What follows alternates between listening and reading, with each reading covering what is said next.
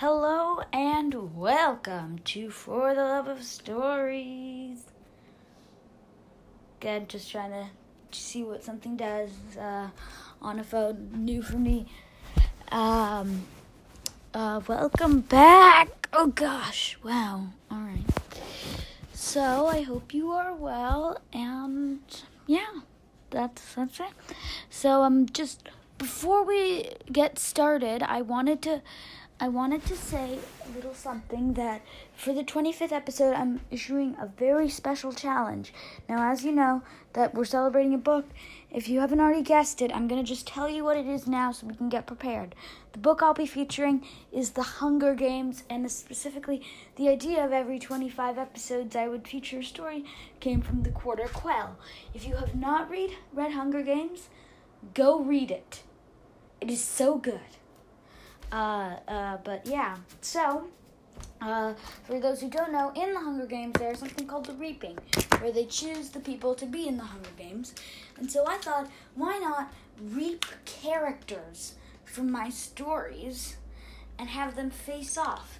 So what's going to happen is I am going, I have a small reaping bowl here, and I haven't made the Chorus Power one. The Chorus Power reaping will be in the next episode. But in this episode, I'm going to reap from the Georgina the Witch Bowl. So please stay tuned to the end for when I reap whoever it could be. And they will go against the other person who I reap from the Chorus Power. And then uh, there's this lovely program called um, Breaker, which I don't know if you use. Don't need an account to listen, at least I don't think, but you should be able to listen. I will leave a link in the in the um, description of the episodes that you can get on. So I just like on the 25th episode when it comes out, please, I just want people to comment who they think would win between the two people we reap. So with that, let's get right into it. Sorry, don't know if I made this clear. Breaker is one of the only um, platforms that people can comment on, and so like in another episode, maybe I'll just tell you how to do it. But just that's all I wanted to point out, and I don't know if I got that through or not. They were deep in a forest now. These places Emily had never seen. Brock and Harriet were rolling her on the small bed through the, through the deep dark woods. Harriet let out only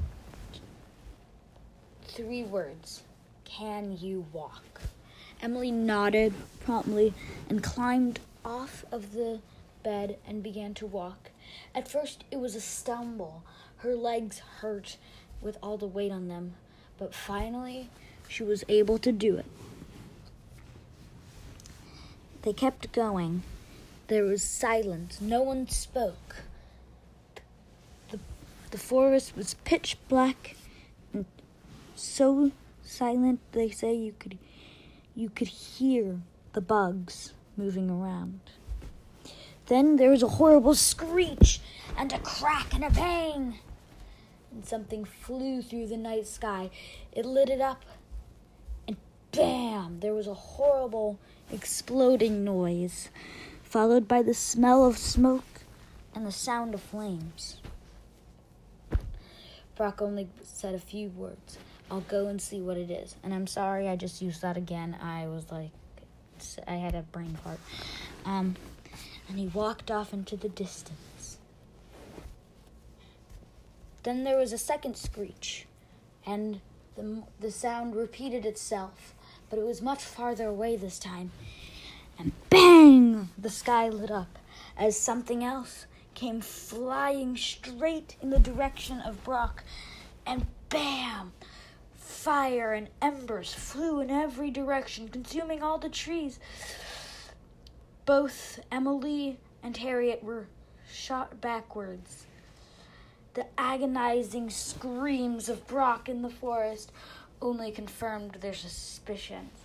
And then once again, except for the forest went quiet except for the crackling flames. In the blast, Harriet and Emily had been split up.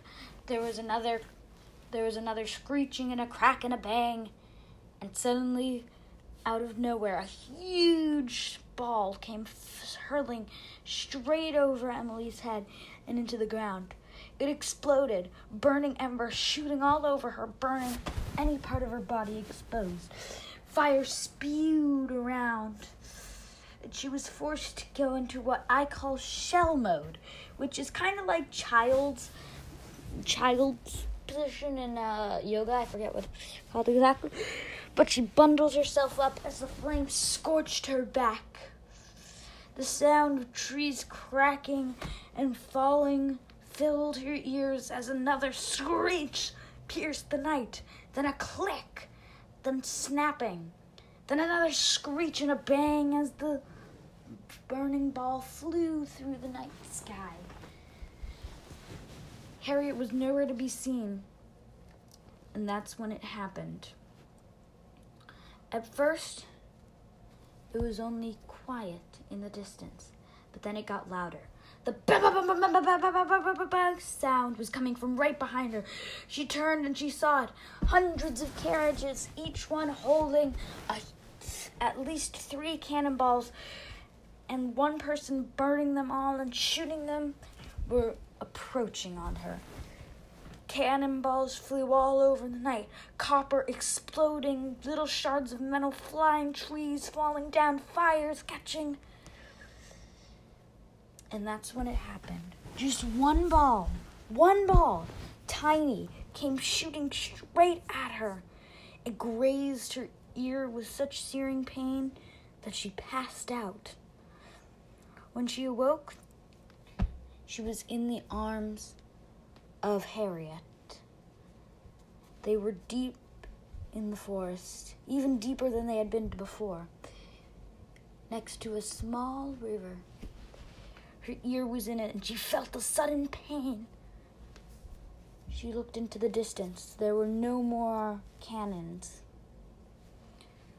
But what she saw was much more frightening. In the area in which the fireballs and the cannons had gone off, there was only a slightly burning, smoking wasteland. The time has come to select one brave, courageous, young, not man or woman, but character from the For the Love of Stories, Georgina the Witch. Let's begin. You can hear I am moving my hands, and I've taped all of the names shut so I can't actually see them. And if you thought my FD uh, impression was good, please go to Breaker and comment on it. And if you didn't think it was good, uh, well, sorry, Elizabeth Banks.